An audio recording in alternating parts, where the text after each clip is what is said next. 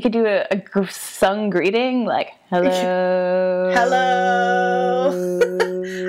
I tried to chime in too. You were so good, Megan. Everyone else is garbage. Pedro, was where was your harmony? Oh, okay. Let's try again. Let's try it take again. this. Yeah. Hello. Hello. Hey, what's up? Pretty spot on, right, guys? Woke up in a lucid dream. Now we're hunting for the shards. We might be an oddball team, but at least we've got no bards.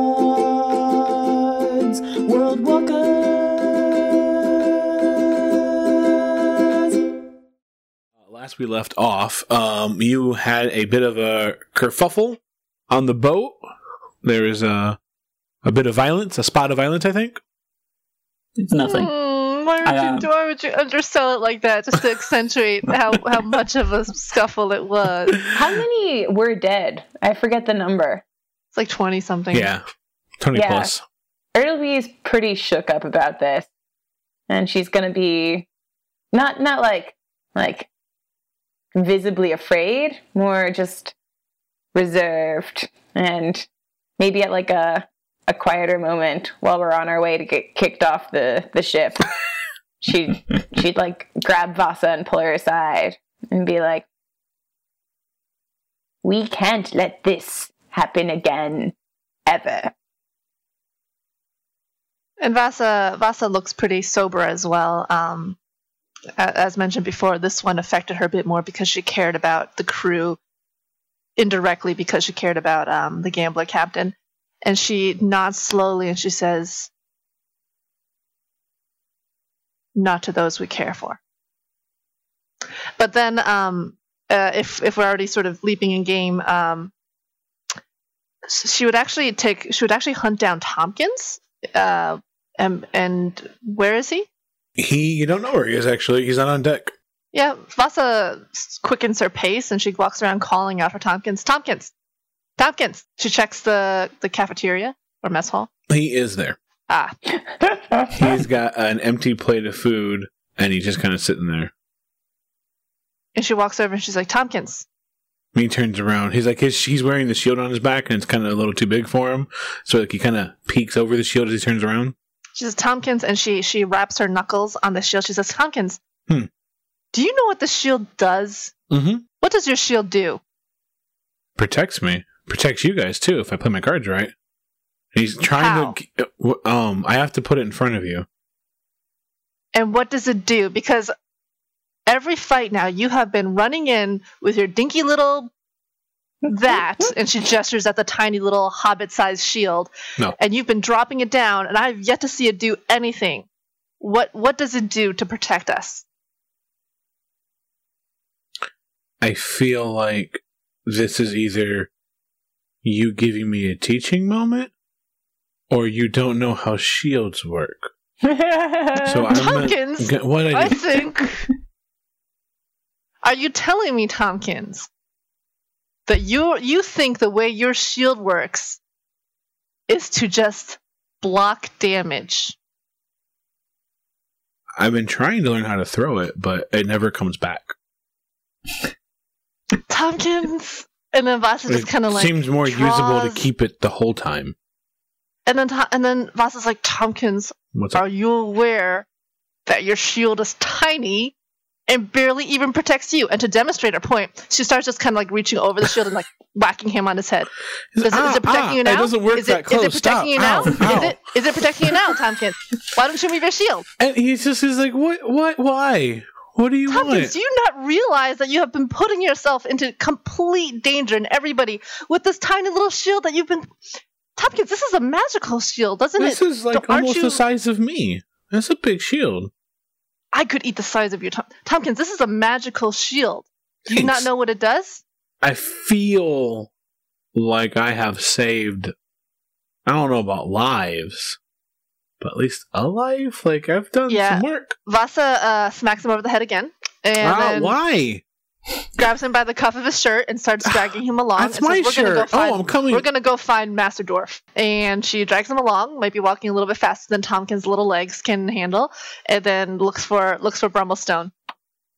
Master Dwarf, Master Dwarf. So yeah, Brummelstone is in uh, maybe his room if he has a room or an alleyway. He's or someplace a cove, and he's like kind of furiously taking notes. Uh, and yeah, he would look up and he would be like, "We need to attune you to that shield." And then she snaps her fingers. She's like, "Thank you, Master Dwarf," and just grabs Tompkins by the shoulders and bodily pushes him forward and says, "I trust that you will make the most of what we have right here." And just pushes Tompkins at him. Dun dun dun dun dun. I have to tune dun, the dun, shield. dun, It's not a musical dun. Not instrument. working with much. Br- We're not Brummelstone working with much. Yeah, Brummelstone would would hold a finger up to Tompkins for a second, and he goes, "If I do this, we're even." And then Vasa pauses because she wasn't expecting that, but she says, "If you can make a bride out of him." it's like, it's like, this is what you Tompkins has placed with, the shield but honey, into the I've ground and is like slowly using it as his escape route. yeah, Uh, um, Brummelstone grabs it and he goes, "Leave this to me." He's like, uh, "Give me about an hour, maybe three. uh, And he's then- like, "Let's gather everyone. We need to talk, anyways." and then Vasa says, uh, "Master Dwarf, you are infinitely wise." And then she steps out to go back to Ertleby, and yeah, unless unless anybody else has anything to do right now. No, Tin's just sad. I just imagine her like Charlie Brown walking behind in all the scenes. Okay, so with uh Tompkins is kind of looking around and he's like, "So get this, the rogue doesn't know how shields work." what she's trying to explain to you is that the shield you have uh, attunes to your body, and you also don't know how shields work. There comes a time in every halfling's yeah, life. yeah. All right. So, so there's the birds and the bees talk, and there's the swords and the shields talk. And oh my that's, god. And that's the conversation from Almosto now is slowly engaging with Tompkins. If I don't, I don't know if I have a dagger. I don't think I do. But if if Brummelstone could find a dagger, and he would be like, "This is what you call a weapon," slowly explaining to Tompkins. And he's like, "I guess what I don't understand is this idea that you guys think that I don't know how to stand behind stuff, and I've been doing that this whole time." Hmm. Uh, you're not supposed to stand behind the shield. You're supposed to move the shield to block the attacker. Huh. Yeah, Yeah. it's okay. It's okay. It's a tough one. Roberto took some time. So I should too. keep it on my arm. I shouldn't be putting it on Yeah. the ground. Yes, that's a good start. You see these holes back here? Put this on the arm. Now hold it closely. Now focus on the shield, and it might actually become more attuned to you. No talking. Focus on the shield. And so it's an uncomfortable like five or so minutes as he continuously stares at you. I assume that your patience is going to win out, and I mean, eventually I- he starts focusing on the shield. um, and um, it does take like um way back when you were uh when you first came to Cog, uh when you attuned to a lot of the uh, items that you had collected that day, it took about ten minutes. You're not sure if it's because of Tompkins or the shield, but it takes about an hour for him to a little- finally a little figure it out. Not Column A, little from surprising. Not surprising. Right. Yeah. But by the end of it, um, he kind of he he's like, okay, hold on a second, and he gets behind the shield again, and you're slightly disappointed because it looks like it's all about to happen again, and then this this large kind of like golden eye kind of rips open in the middle of the shield. And it doesn't. It's not like it's like an actual breathing eye. Like it's not like a, a living eye. It's just kind of like almost like a gold tracings of an eye that kind of come to life on it and it's looking around the room and staring at everything. And then he puts the shield down. He says, "It doesn't do anything, guys. I'm really sorry." Like, Move your sword in like a circular way and get it confused. So like the eye just looked around. yeah, like it, it looked around and like if you were really watching, you noticed that like it was kind of following his head movements, like almost like maybe he was seeing through the shield. Ah. So I would I would try to explain that concept to him. You give it Uh, a few more minutes, and then eventually he realizes that he's seeing through the shield. And then he's like, So it's like a pair of glasses. Um, that you can see through, and that Vasa can't punch through. All right, can I go now?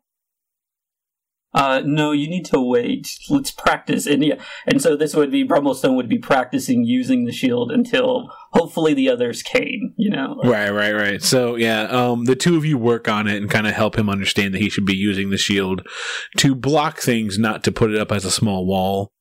Yeah. Um, and then hope the for the best. tiniest wall. Yeah, it's pretty a bunch. much. Of, it's a bunch It's of one like, brick. It's Well- one brick big. Like I said, for it's him, it's almost a tower shield.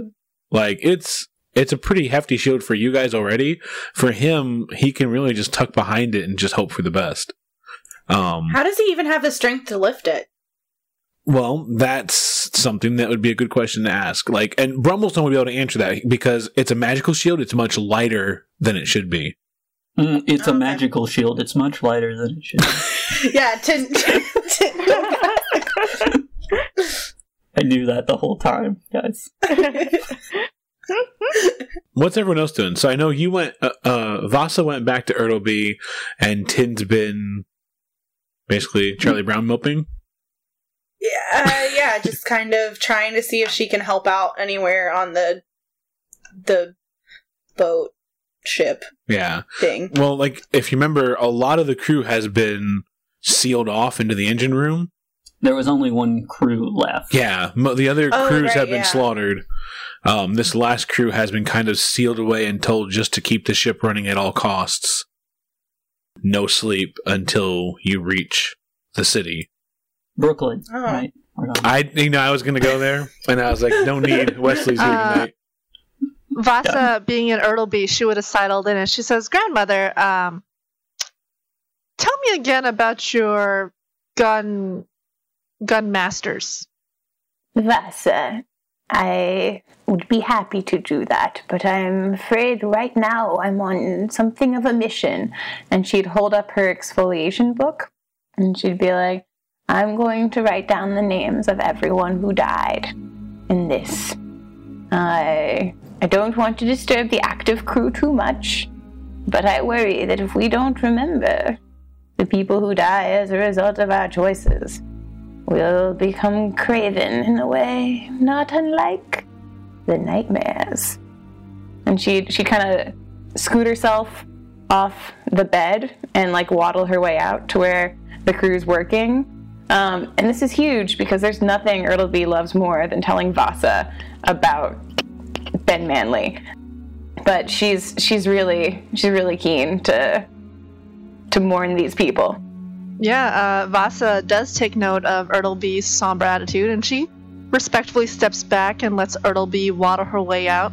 And then when Ertleby and everybody's out of view, she's like, "It's it's no big deal. I just thought that you know maybe the ship captain was a gunslinger. It's all right, it's fine, grandmother." and then she, and then she she also steps out to just sort of wander the ship and offer help anywhere that she can. For the most part, the deck is pretty clear. They had to take everybody into the engine room.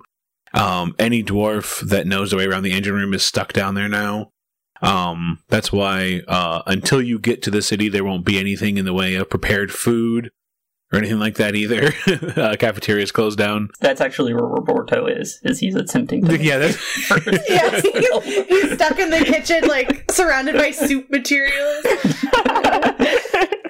Speaking of that, you know, actually, if if it was an option, Vasa would make her way into the mess hall, and if she can, try to.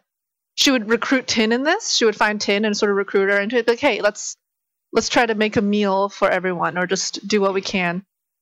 Tin's really confused by this concept because she doesn't need to eat, but she will be willing to help as much as she can. there's gonna be some She's just great kinda For some comic relief. You could say she's standing quite robotically as she attempts to help. Would Tin like not know what ingredients were and like be like handing over Like, like sup- supplies? ham in a chair. It's just Like, this is this is there go. I don't know if this joke's only going to work with Wesley, but it's like that scene from like Short Circuit where he's just like dumping pure like eggs and stuff into a bowl. Yeah. Johnny Five, make dinner. Um, It was a terrible neat. Johnny Five. I wasn't going to say that. It was, it was awful. Um, yeah, so the two of you um, kind of take over meal prep, it sounds like then. Brummelstone continues working with Tompkins. Is there any kind of action that you guys need to take before the ship clears its way to the merchant city of Hallam? So Brummelstone would want to gather up everyone at some point. So maybe like the night before. Yeah, like a private discussion. Yeah. So it's been two nights now. No one slept, which means that you're at two levels of exhaustion as well. Damn it. Gross. Yeah, you're doing your best not to sleep. Does exhaustion still? I I think we discussed this before. Does exhaustion still affect the forged who don't need to sleep? No, you're fine. You're fine. Cool. Yeah. Doing good, guys. Tim's like moving around, like what's over? You- You're just like cooking up, you and Roberto are just cooking up meals left and right. Yeah. For those of you that are not um, magically infused golems, at level 2 exhaustion, your speed is halved and you have disadvantage on all ability checks. No. so if somebody were to say like offer assistance to for an ability check at that level of exhaustion, would it just even it Yeah, out you'd remove the disadvantage. so that they're not at yeah. So we should Voltron it, basically, is what you're saying. yeah, it would We take should- two of you to do one thing now. Fuse into one adventure. but it's been, like I said, Erdleton. it's been two it's been two days on the ship um the crew is rather restless you can hear them really really upset about not getting any other ships not understanding um being told that they have to double time it to the merchant city of Hallam was an ex- uh, uh, something that worked the first uh, day by the second day they're really really getting angry about this predicament and they're they don't want to stay down there but they they uh the captain has their loyalty so they're not going to suddenly break out of the engine room all of a sudden. Tin you see your companions with that same look of exhaustion that they had the night that you were getting ready to leave obrimos that when you had to stay up that whole time and not let the nightmares in the toll that it took on everyone's body that's what's setting in now. And it's pretty concerning for you because you're not nearing the exit of this world. Like, you're only moving to the next part. you're not even at the fields of the forgotten yet. And they're already just running ragged. Their eyes are bloodshot. We're gonna die.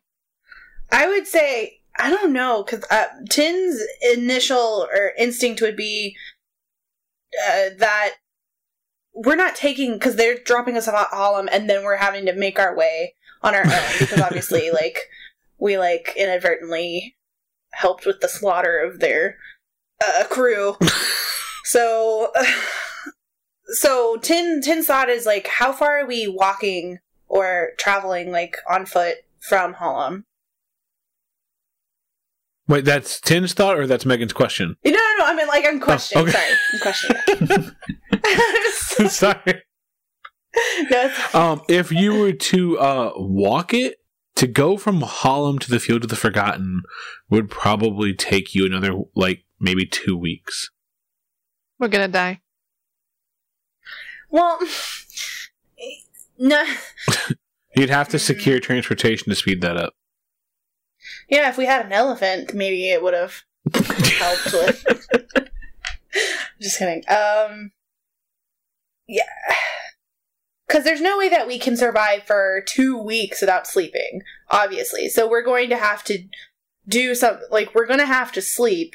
And Tin's thought is, if we're in the city and it takes us a long time to get everything, and we run into trouble and we're exhausted, that's a bad situation.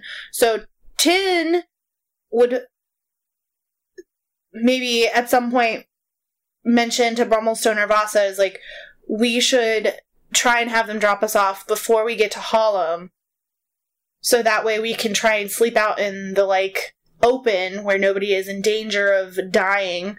Um, and then if we happen to encounter nightmares, so be it. But we need to be able to try and uh, get sleep as much as possible. Vasa would agree. Yeah, and Brummelstone, if, if broached, would agree and would point that Roberto, uh, even though he doesn't look it, is supposed to be skilled in the wild.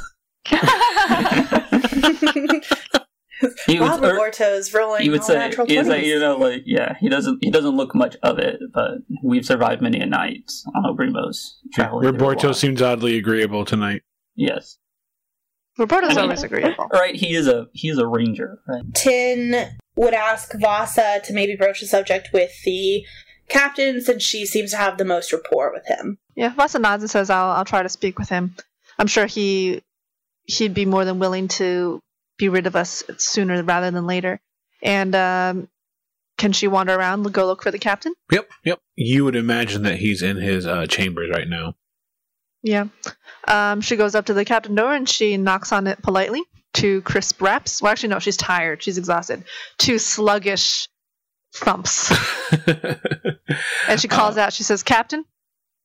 so you hear a bit of scurrying, um, and it takes a little longer than you'd expect. But after about maybe five or so minutes, he opens the door, fully dressed as if this is how he sleeps, is in his full captain's gear, Mhm. and um, he takes a step outside. and goes, "Well, how? Whew, how's um, hmm, how how how are you doing? How are you holding up?" And Vasa pauses. Just and does the reaction seem to be? you look so tired. Well, she's going to be like, "Do I really look that bad?" What can I do for you? Yeah, and then Vasa, you know, she shrugs that aside. She um first she actually says, um, "How are you holding up, Captain?" You know, don't really want to talk about it. How are you doing? Just hanging in there. Listen, my my group and I we we figured it might be better if you drop us maybe a mile or so outside of the city, farther away from people, just in case. I'm sure, um, you know, just mean that we'd get off your ship a little sooner rather than having you busy yourself with docking in the ship and all that. Is that possible? That's fine with me. All right then.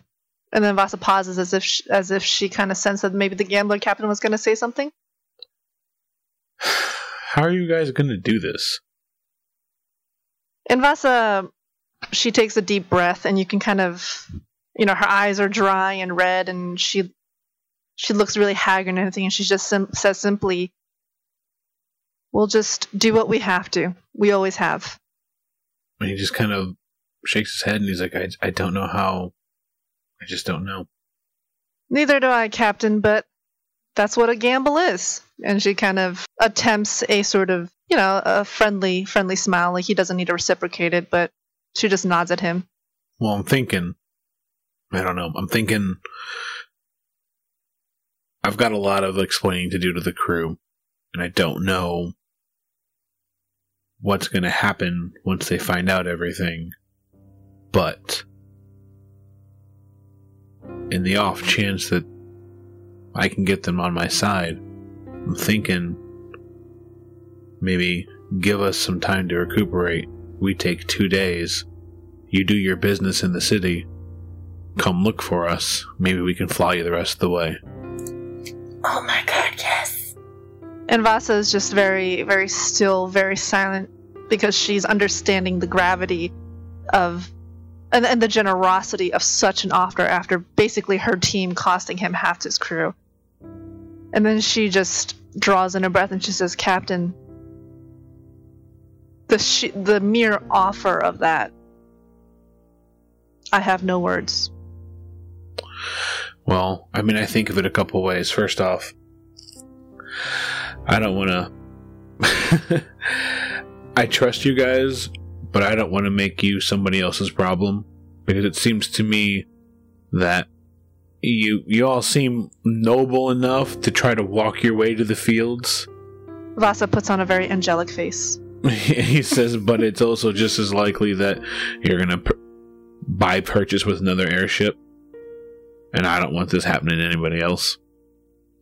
But the other thing is, I don't know a lot about what you guys are up to, but it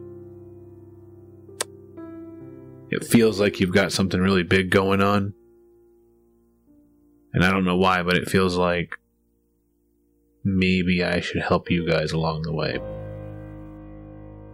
I love this character. I mean, all that is contingent on the idea that you don't get the city slaughtered. Part of this is me rolling the dice on the idea that if you gotta find a way to not. I, again, I trust you guys, but if I can give you an offer tempting enough to keep you out of the city for two days, I'm doing everyone a favor, you and the city. Captain, you're such a smart man. Such a great man. Go on. With a heart of gold. Mm-hmm. that's true. Yeah.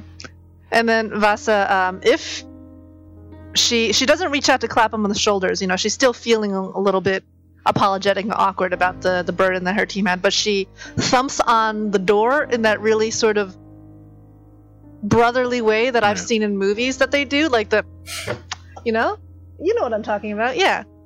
So Yeah, she does brother, that. The brother door knock. Yeah. Yeah, the Mhm. brother Classic. door knock. It's like it's like a Classic. yeah. She and then she just kind of nods and she says, uh, "I'll go inform my group if that is all." He says, That is, uh, well, one more thing.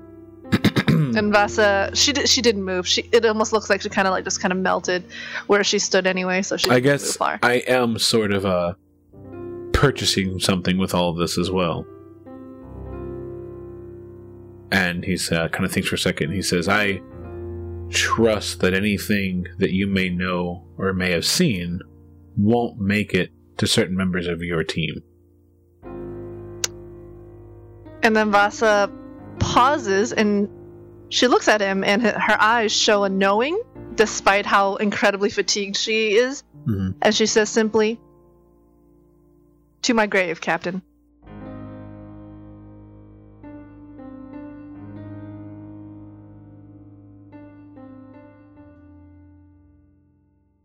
Good thing Ertleby was distracted. yeah. What? Can you imagine? I'd be like, yes, starting now. And Vasa returns to the group. Um, if Tompkins is there, she'll be like, Tompkins, I hope you've mastered that shield. But then she'll inform the group that uh, of like what. when he turns around the shield has like the like it's almost like a golden drawing of an eye and the eye is staring at you just intently and he's like i'm on it. I got this. This is so cool. Vasa I- looks very suspicious, and she tries to put her finger through the center of the eye. and he moves out of the way. He's like uh-uh. I've learned. I don't put the shield in the ground anymore. Yeah. And That's Rumblestone not would make the same motion back to him. Yeah. Now brummelstone in this time what you've learned is that he has a sentinel shield okay. a sentinel shield um, gives you advantage on initiative rolls and uh, perception checks Good. Another. Tim, Tim could use that shield. so basically he can hold the shield up and kind of look through it and when he's holding the shield yeah he not only does he get initiative bonuses but he also um, has advantage on perception checks so he can as long as he's holding the shield up he can see he has a pretty good chance of noticing things Well, good. Yeah. So like when when Yeah. when uh, Vasa comes to kind of poke at him, he's like, uh uh He's like, that's the trick about shields is like just because they can take the hit doesn't mean they sh- they should have to. Yeah, Vasa takes that finger poke and just turns it up into a very tired middle finger before turning to the rest of the group and sharing what the gambler captain has offered. Tompkins just sighs and puts the shield on his back. So, uh, to get this straight, is we would be dropped off while they go into the city to like recoup, and we'd just be outside the city for two days. Basically, he's giving us two days to get our job done and also be on our best behavior to not kill anybody. Yes. Okay. Sounds right. And also Sounds give him two days to convince his crew that they should let you guys back on the ship. Well, it's a good thing that Vasa and crew were giving them food then, you know? Mhm. You know, all apologetic and shit. Pretty much. Ertleby and Tin, you would know there are no woods nearby uh, around the merchant city of Harlem. It actually sits uh, pretty close to uh, a beautiful ocean view. Like a like a beach. It's Mhm. like Let's go build some Empty. sandcastles. Like a beach? Not Yeah, so like a beach like a- episode, just a fucking like a- beach. Sorry, I can't hear you over the sound of my umbrella opening. Oh my. Like, can nightmares show up when it's a Sunglasses gorgeous sunny beach day? I think like the UV rays and everything would just kind of kill them. I just say Just I just say sunbathe. there's some time for company bonding. There's a picnic. There's a guy taking pictures of the picnic for his website. Tompkins is going to get a tan I all right. Well, the the mental image of us like stumbling on the beach while sleep deprived, like taking off our shoes Yeah. and like dipping our toes Sparkling in the tropical ocean, waters. I want that to happen. That is This a good compromise, like an in continuity anime beach episode where everyone's being slaughtered by nightmares. That's fair. I could work yeah. with that. What a beach! The hero of Nightmare Beach. All right. I think so. The plan is we're going to get out. We're going to sleep away from the town, and then we're going to go do our business in the town. Yeah. hmm Yeah, Yeah. that sounds good. Mhm. Um, Brummelstone would also take this time to communicate, like, what, like, so for like the last couple of days, he's just been scribbling notes um, about everything that he can remember, and so he would communicate, like, the idea that, um, so we've seen the nightmares be resistant to various types of attacks. Um, and he was trying to like note where he saw that. So he's then he tries to line up what everyone has as an attack. So he would say like, "Grandma, you have your magic, you have your weapon, and you have your gun. So I think you're covered. And it's the same with Tin. Um, you say, I have magic, and I have my, uh, I have a light crossbow I haven't ever used, and, uh, and a hammer. Um, and he would look at Vasa and be like, I know you have, you know, I know you're deadly with your attacks, but we need to get you something more magical. And the same for Roberto. So he would start uh, kind of saying like, we need to get right. We need to get armbands to protect the forged in this land of the dead forged where we're going. But secondary is probably we should get everybody upwards of attacks. Like, and you look at Vasa like you need another way to fight than just that because if they become resistant to your physical attacks, like that's another player out of the game. So he's Do like, we even have money though? Because we have some, No, and, do you? and that's well, we have the two hundred something Oh yeah. we got for the net, and then minus seventy nine or whatever was paid. Vasa has that. So, Vasa, I think, has tons of money. She's just always making No, money. no, she doesn't. All right. That seems true. Never mind. Sorry for implying you had money. her Well, like her bags are drooping with all of the gold no, no, no. No money. What are you talking about? just all these just, potatoes. Yeah, just potatoes. Yeah, guys. and and that's when Brummelstone would say like, uh, you know, it's kind of beg, borrow, or steal at this point that we need to find like secondary secondary weapons. I like for- stealing. Yeah, uh, he says, well, you're probably the first one to sleep, and let's steal and get out of this town. Like, I'd rather have a few pissed off merchants than Uh, a whole town dead again. And he would also look at the gunslingers. He's also kind of like rambling and probably talking over people rudely, like in that moment. I'm sorry, Olivia. I was rude. I was rude. uh, and he would look at the gun and he's like, if we're at a place where guns could possibly be built, I know you have an honor code, but that would give us another weapon. He was like, and maybe you wait until we're off cog, but if you assemble the piece, get the pieces here, this might be Tompkins looks up and he's like, "Whoa, whoa, are we all getting guns?" Tompkins, oh man, that like makes me not use feel a special. shield. yeah, learn to use a shield first, and you'll be. And he's Uh, like, "But it'll- think if I had a shield and a gun." No, Tompkins, we're gonna start you with a knife. you'll shoot your eye out, kid. you will shoot your eye out. If we're lucky. yeah, yeah. And Brummelstone would have been like included that in the conversation of like Tompkins, you're part of the team, so you need to have a way to fight as well.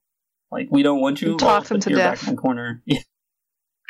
Tompkins is just staring at Vasa like, Oh, I'm sorry, Tompkins. You could also eat them alive as well. "Are you calling me fat?" Tom, uh, Vasa tries to poke Tompkins in the belly. Yeah, he's got the shield. He's like, "Ha! Taught the wrong person." Vasa's too tired to chase him. Quick learner, quick learner. Ertleby would would uh, put a hand on Brummelstone's shoulder and be like, "Oh, Mister Dwarf, you're always such a gentleman, but we should probably not make guns. That's fucking crazy. We definitely get killed. Uh, however, however, uh, I was thinking that the optimal strategy here on out, uh, as you so." Uh, clearly stated it uh, would be to use the weapon type with which we are suckiest first. Upon encountering a new nightmare, uh, if there's one that we in particular wish to target, um, we should use our own personal suckiest weapon first, but then we should also do an inventory and figure out what the group is best at. Now, Tin and I are awesome at guns, so Tom That's kind of raised his cool. hands on that too. no Tompkins. Go on, go on, go on. God, no. What if he really is a great gunslinger and we're just like not getting sleep? Oh my god, is Tompkins the fifth gunslinger? Oh my god, is that what you're saying? Oh, Tin would That's what I'm hearing. like Uh, Vasa would just point out that Vasa would point out that since she only has her scimitar and her short sword, it just means that whatever you attack the nightmares with first, just don't slash it, just don't poke it. Leave that to me. Tin says, "What if we just throw a punch first, and then we're all good to go?" What if we throw verbal insults and use emotional damage first? yeah, psychological damage. You call yourself a nightmare? really? At that point, Brummelstone would like rip up his notes and just toss them over his shoulder. No, I'm actually invested in the punch first plan. Literally, the next nightmares we're encountering, Ertleby's punching them first. Um, With your Oh, blunt, that, gauntlets, that's blunt damage, right? Or that's a what? What kind of damage is a hammer or a punch? it'd be blunt. Yeah, but well, bludgeoning. Yeah, yeah, yeah. Were- we should just were we- bludgeon them. Were we able to figure out like is there a difference between, or do we know at this point if there's a difference between like arrows versus swords? Can I tell like- you something? What's that? I just edited episode 14 and you guys figured it out then. What?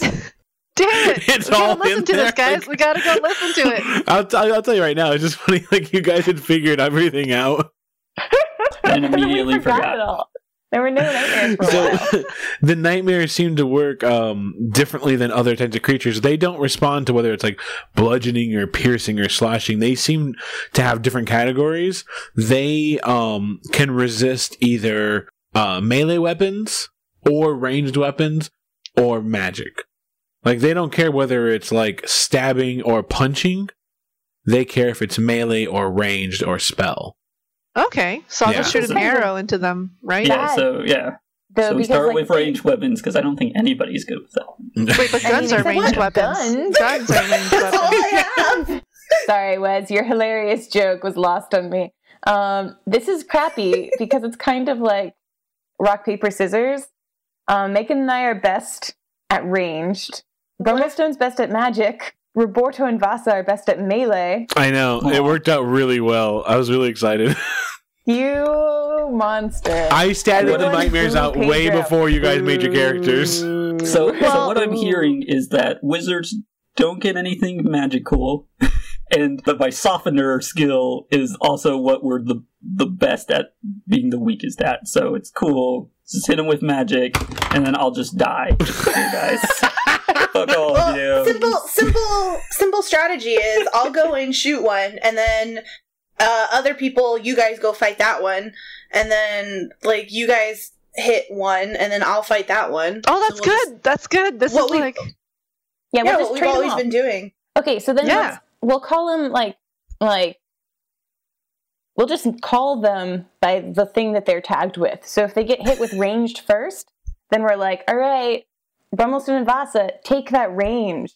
We'll get the melee over here. And that way they'll just be tag teams. All right, Guys, we're this is a good smart. strategy. All right, so, I'm So going to actually write down the What's up? nightmares We're we wicked fight smart. and label. wicked smart. Yeah, we got this.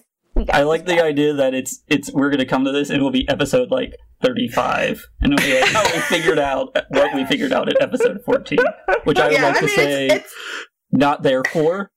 It's not my fault.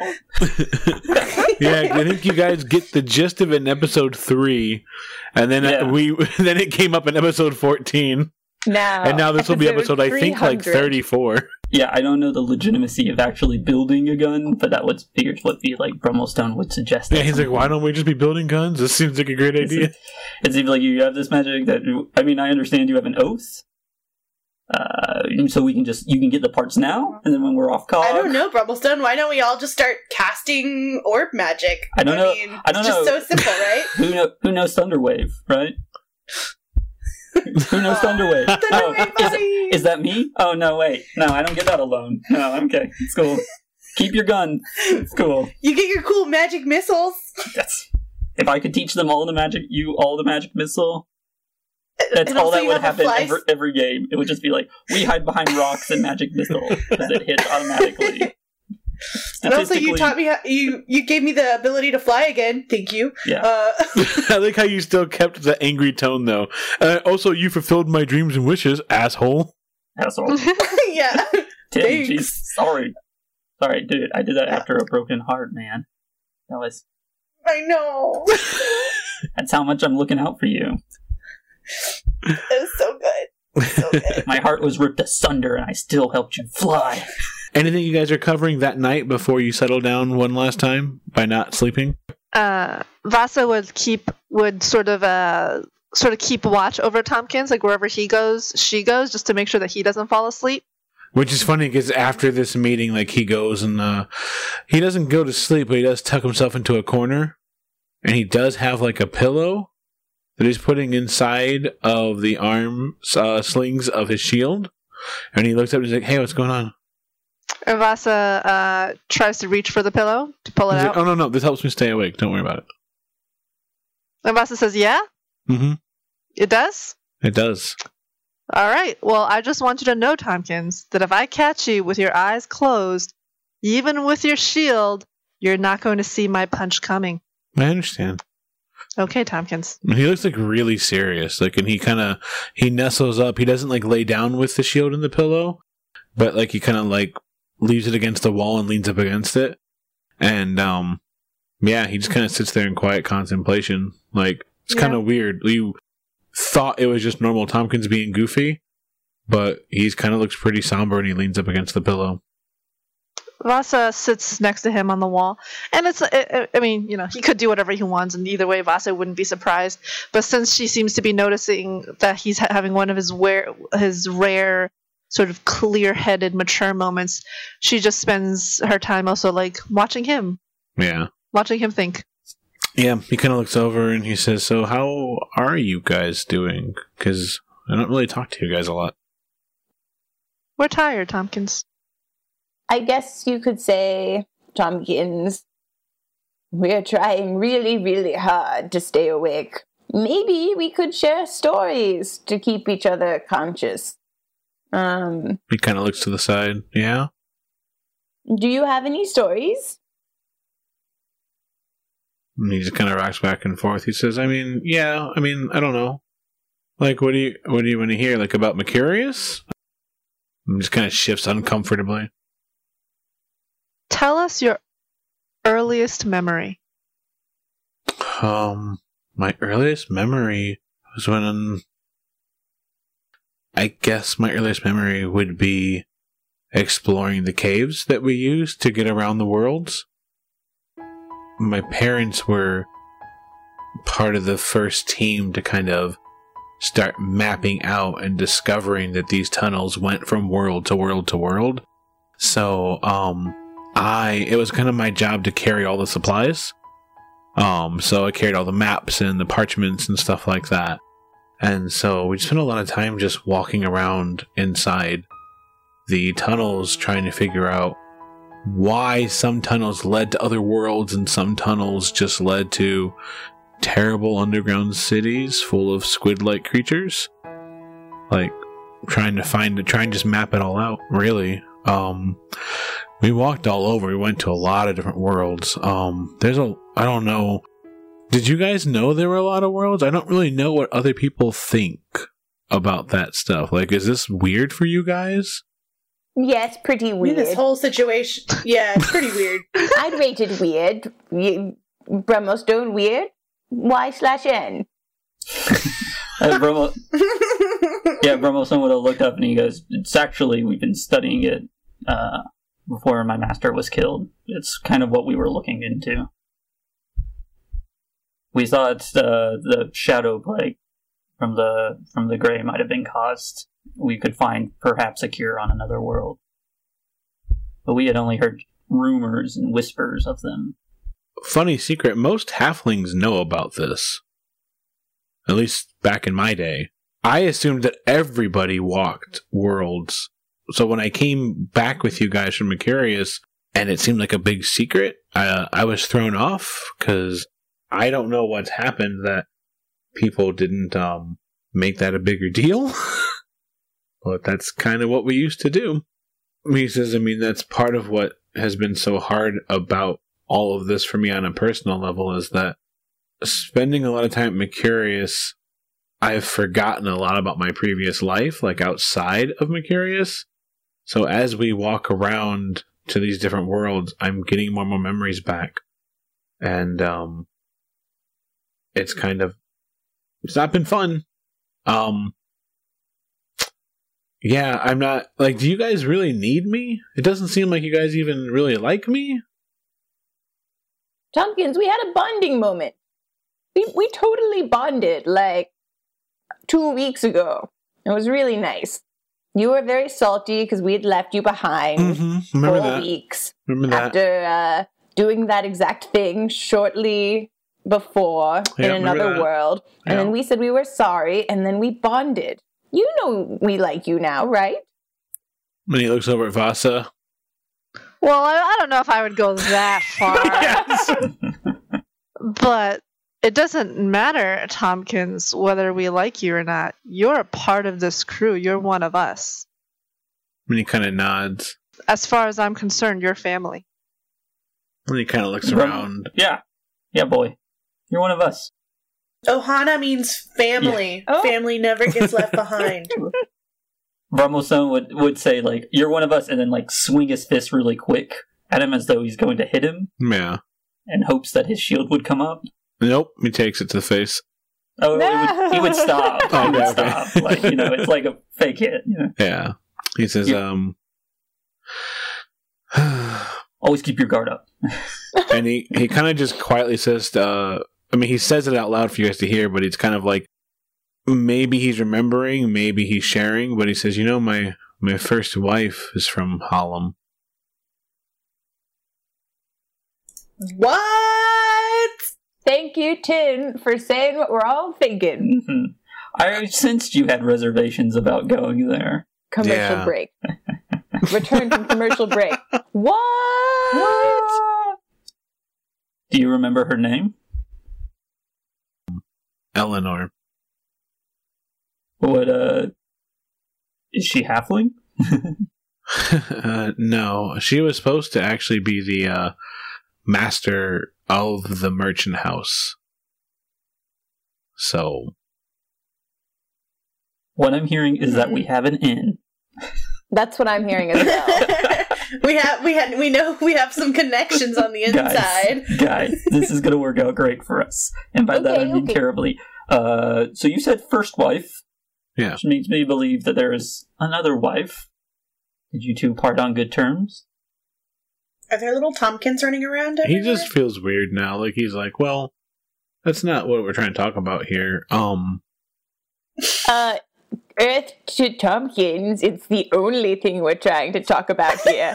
Did I not just tell you that we need desperately not to fall asleep? And you've got the juiciest dish this side of Girl, the merchant share. or the hub city of Cosmic. Um, and he was, um, he says, my my wife, my wife passed away. So I mean, we as good a terms as you can get, I guess. But um, I'm sorry to hear that.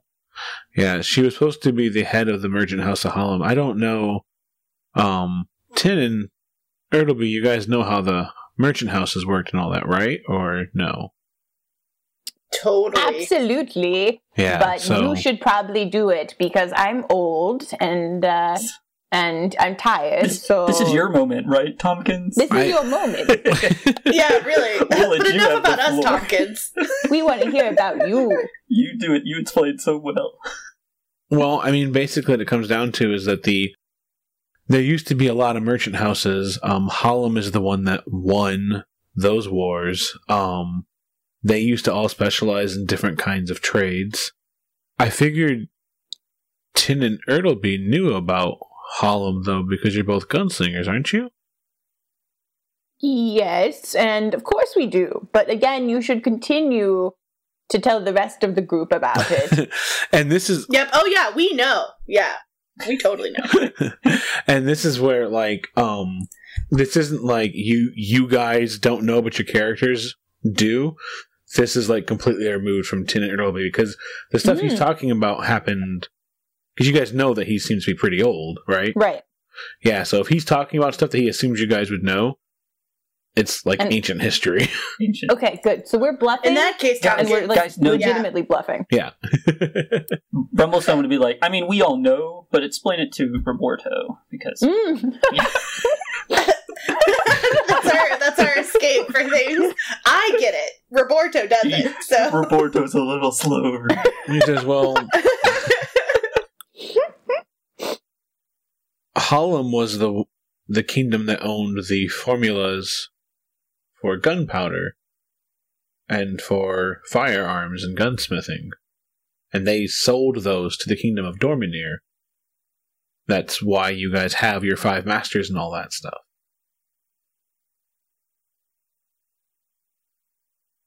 because the five masters needed to learn how to uh, make guns to take Dorminir down.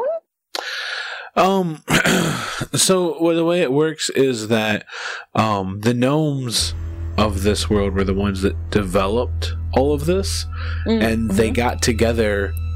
They when they did when they had this huge discovery, they spent a week in different groups trying to brainstorm what could be done with this uh, discovery. And when they reconvened at this big council, the horrors that they had come up with convinced them that no one should have the secrets to gunpowder and no one should have the secrets to firearm and guns firearms gunsmithing and all that. And so they took all the knowledge they had and they broke it into pieces and they scattered the formula. But the merchant house of Harlem was the one that found the formula and put it together. And basically Vansel, who was the master of the merchant house of uh, Harlem at the time, was very excited about creating essentially an army and and becoming something much more than just a merchant house. And it was his daughter my wife who begged him not to pursue the formula. And if she didn't win he spent a, most of Harlem's resources putting the formula together but they were never able to understand it without the gnomes. And the formula was sealed away for a couple centuries I guess is what I had heard while I was hanging out in Phallus and what I heard was that Dorminir purchased it and they gave the formula to five of their best smiths. And that's what became that that's how the the, the, the, the five masters came to be. They were brought in to learn these formulas then they created the art of gunsmithing and gunslinging and, and and these five masters, like, did you did one kind of happen to look like I don't know, maybe like he could take a chance on things? I don't. I wasn't there. oh, okay. Well, you know, it's fair. That also means that one of them wasn't you, right? Right? Okay. We're just making sure, making sure we don't have No, the fifth I, it wasn't here. me. Okay. It was no. Your wife seems very wise, and it speaks so well of you that you were paired with someone with such foresight. I'm very sorry to hear that she she did not get her way and has since passed. Yeah, yeah. That's why we left Cog. Actually, um, she was supposed to be in charge of the merchant house of Harlem, and we ran away together because we didn't we didn't want that life. So Tompkins, when we go into this town, I'm predicting that it's going to be a little different than. that's what as I hear. That it's a city now. The merchant houses of Harlem used to be roving caravans, and I guess when you're the only merchant house left, you get to be a city. Sometimes caravans break down. We'll Come learn that when we uh, get in there. But if there's something you know, Tompkins, about the past that you think could help us in our day to day interactions there, I want you to make a noise like Kaloo, Kaloo, or like just clear your throat or something, um, or sneeze. and then we'll like go aside with you, and you'll give us some good insight and information, and then we'll go back. Does that sound like a fair plan? Mm, If you can make a triangle or exclamation point pop above your head, Oh, and, yes. then, and then, you then we'll just click you to let you know Brummelstone that is you have- very, very wise. he is a wizard who knows much about the world. yeah, sure. If I know something, I'll make weird noises. All right, just practice right now. Yeah, maybe subtle weird noises. Cuckoo. Yeah, that's the. I feel like that's the next Good. forty-five minutes to three hours. He wanders off to go make noises, and he's making all kinds of weird whirls and animal noises and honks and, and all these weird. Two, Yeah. No, The one. not that one. It's like- That's it. That's it. Hold it. Hold um, yeah. So the night, as long as you guys don't sleep, goes by pretty easily. That's what we do. No sleep. Yep. Me and Top- Tompkins talk about Lady Woes. Yeah, yeah. What it's like. The only other thing that he makes mention of that might be interesting, I suppose, is just like I said, that like they left this world to go to another one and they had time together before she passed. Um, I don't know if you want to follow that up at all. If you don't, just give me an intelligence check. I would I would question like what world. Oh. Uh, If you ask what world, he says, um, and he kind of looks embarrassed and he says, I, I don't know. can you describe that world? I remember a lot of animals, Oh, really? but I don't know. Cute fuzzy animals? I, it's something about animals, animals, and some kind of I don't know. Rummel, Rummelson would just kind of ask for memories from that world. You know, like he would he would want to hear that. As Rummelstone is a dwarf, and dwarfs live a long time, so he's yeah, yeah. he's probably had human companions that have come and passed within Yeah, his yeah. life, so he understands and relates in that capacity. Oh yeah. Tin in her mind is just wondering is like if he just ended up going to a zoo and didn't sorry. but you can still give me an intelligence check if you'd like. Yeah, sure. Perhaps an investigation check. What? Uh, eight plus six, so not great, but not terrible. Twelve. Twelve? No, fourteen. Sorry, 14, I backwards. say, yeah. So the way you've put, you're kind of putting this together after Tompkins leaves is you're kind of tracing the steps and you know that you're not sure where Tompkins is from exactly, but you know that when he was a kid, they used to travel to Obrimos a lot. And then after Obrimos, he took you guys to this world, Cog. And then he's just told you that him and his wife had to run away together and he's taking you to the same world they went to. And maybe this doesn't mean anything. I just wanted to point out point that out that so far you seem to be following a kind of like the idea that you're following a path of some sort hits you. You don't know exactly what that means. There's something to maybe ponder further. So Vasa is back, and she kind of just snaps her head up. She's like, "Oh, I- I'm sorry. I completely blanked out the moment Tompkins said that he used to have a wife. I didn't hear anything after that." And it's true. Vasa knows nothing. She heard nothing. Tin leans over and stage and says, It's okay, you didn't miss much.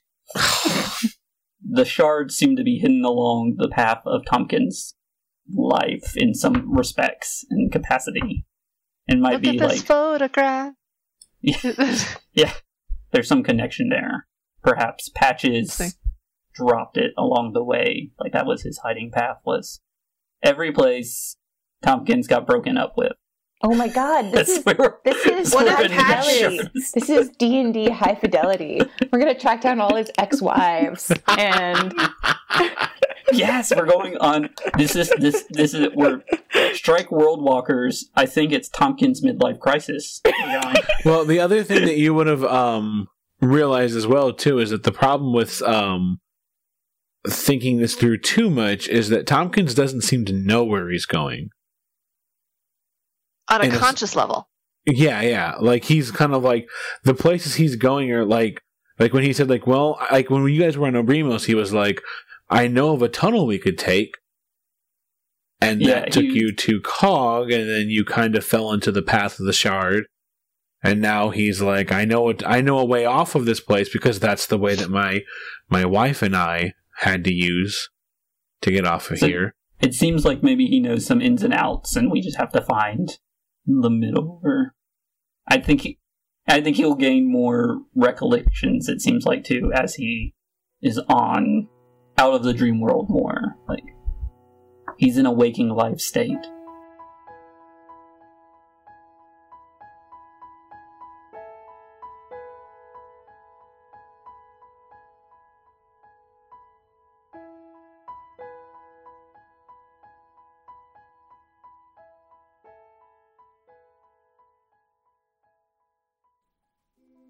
Thanks for listening to episode 50. Whoa, are we all getting guns?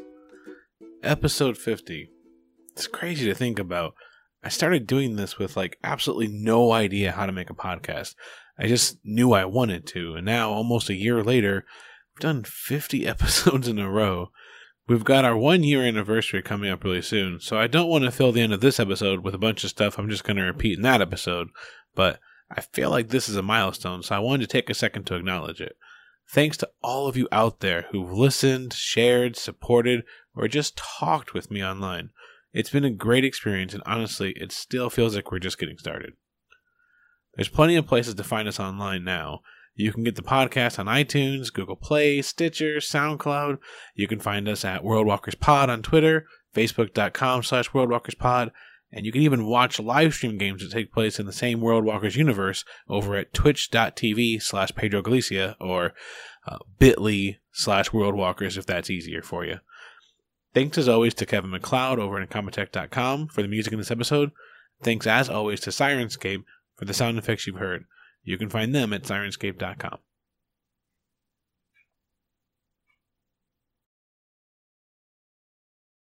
I should be up front. Also, unfortunately, uh, I also won't be able to play next week. Oh no. Yeah. Oh, no. We're going to see Steve Martin and Martin Short. So, Oh, cool. Yeah. Well, I hope he dies before that happens. So that Yeah, I too hope death upon these famous comedians. No, no, uh, just invite them to the game. Oh, yeah, that's they're- good. Just to sit in your room and watch. Yeah, There- just to hang the out, who just to asked who wanted to sit in your room? Is that it? it's Martin Short. Can I play NPC? Oh, please, God, Martin, no. No, Martin. Not again. We just left a pen in your game, Pedro. I could bring my banjo. I could sing the opening song. No, Steve, I told you. You're coming off as desperate. Yeah. Quit it, Steve. Pick a job, Steve. Go write some more books about art theory. I'm so excited. We, God, maybe we just all turn our cameras off, act like we're not here, and just convince them. Like, like, wait, Jane, are you actually a part of this podcast? what? She's like, come, come, come hang out with the other world walkers, and then we're Yeah. Everyone quickly make like a fake version of themselves with like brooms, and it's just I'll put on my disguise. It's funny because I'm gonna. I don't know if I know who's coming in the room, but I'm imagining it's gonna be like AC, like Andrew, right? yeah. And then I imagine like Shen the cartoon coming in also. Like Yeah. I don't know what Shen looks like. I've, I've, I'm concerned the magic's going to be ruined for me. Like, how I know? You're like, oh my god, he's not even like. that white. Yeah, I've seen behind the mask. I've seen behind the nose. It's not that good. yeah. I think we should all just practice ducking out of frame like this. I'm gonna play like this. Nobody here. Oh, I'm stuck. Crap. Oh God, my abs, my abs are back. Oh my! Olivia, your boyfriend that- is in the frame. Is that your humble brag when he comes in the room? Oh my abs! Oh My abs. No, I should I should just be like stuck. showing off my arm muscles. yeah. like, uh, oh, oh, Oh, Andy, shit. What? Uh, you should be like, and 998, Yeah. 999, 1,000. Oh, We're all I'm just done doing with push-ups. I do a quick few pumps depending on what I roll in the d20. Really loosens up the old arm. Yeah, natural I'll twenties keep me on. ripped as fuck. These are natural twenties. Oh, oh, hey it's just guys, four-year-old look, Jane. look who it is.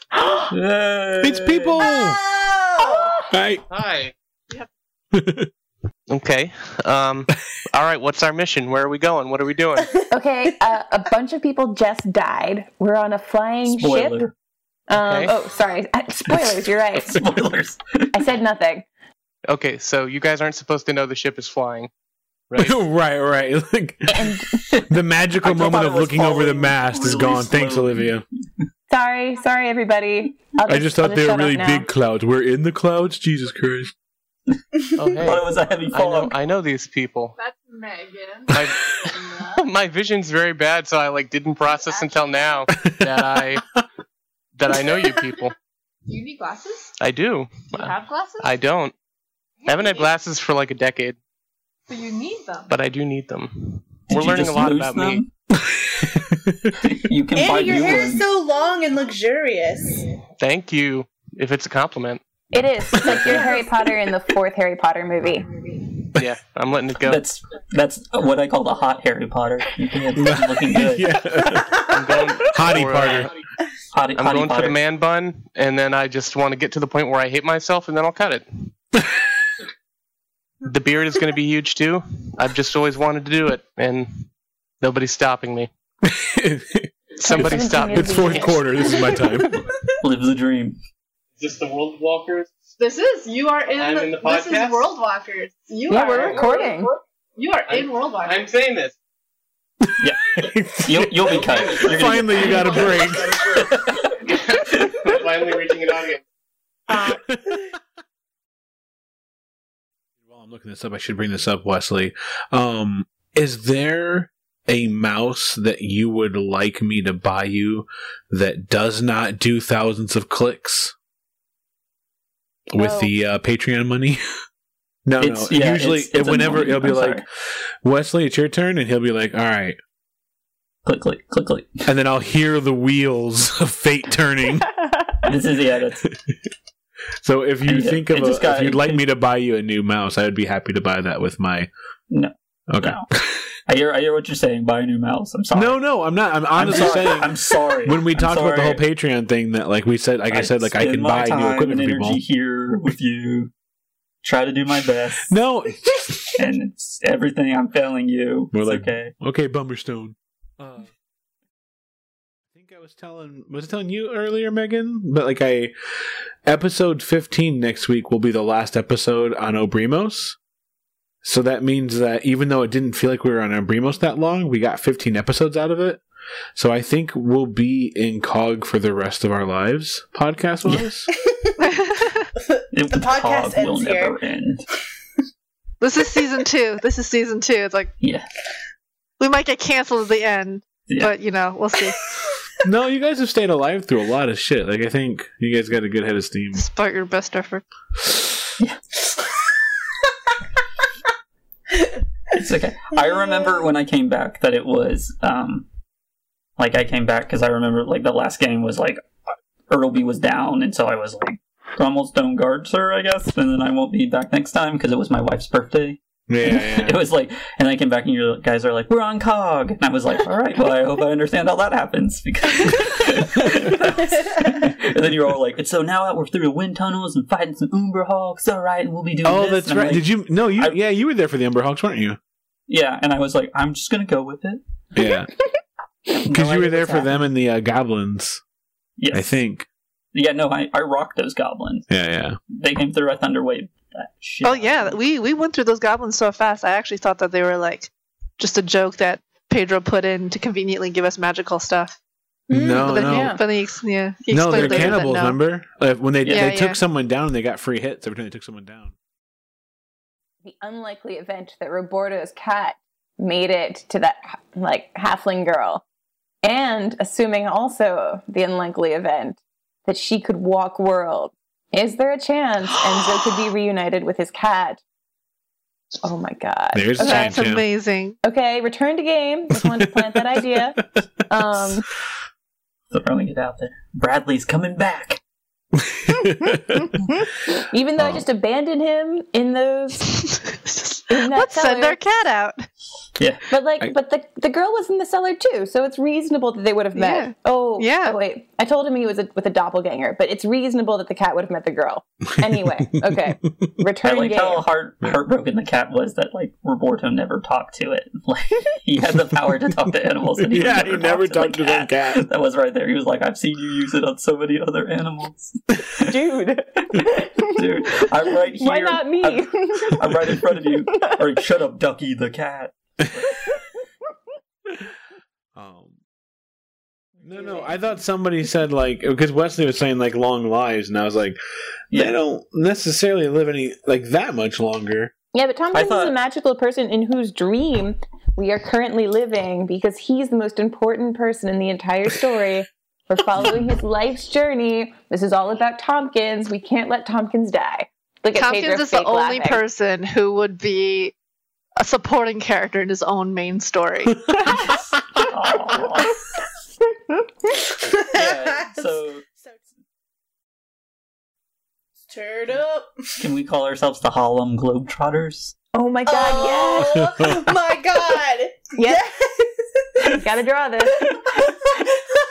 I did not realize that pun would get so much play. Love It it. was Oh good. my It was real good. You should feel proud. Oh, I love it. Podcast renamed.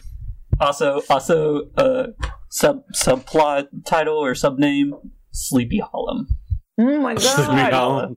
The legend of Sleepy Hollow. Sleepy Hollow. There, there you go. Bam.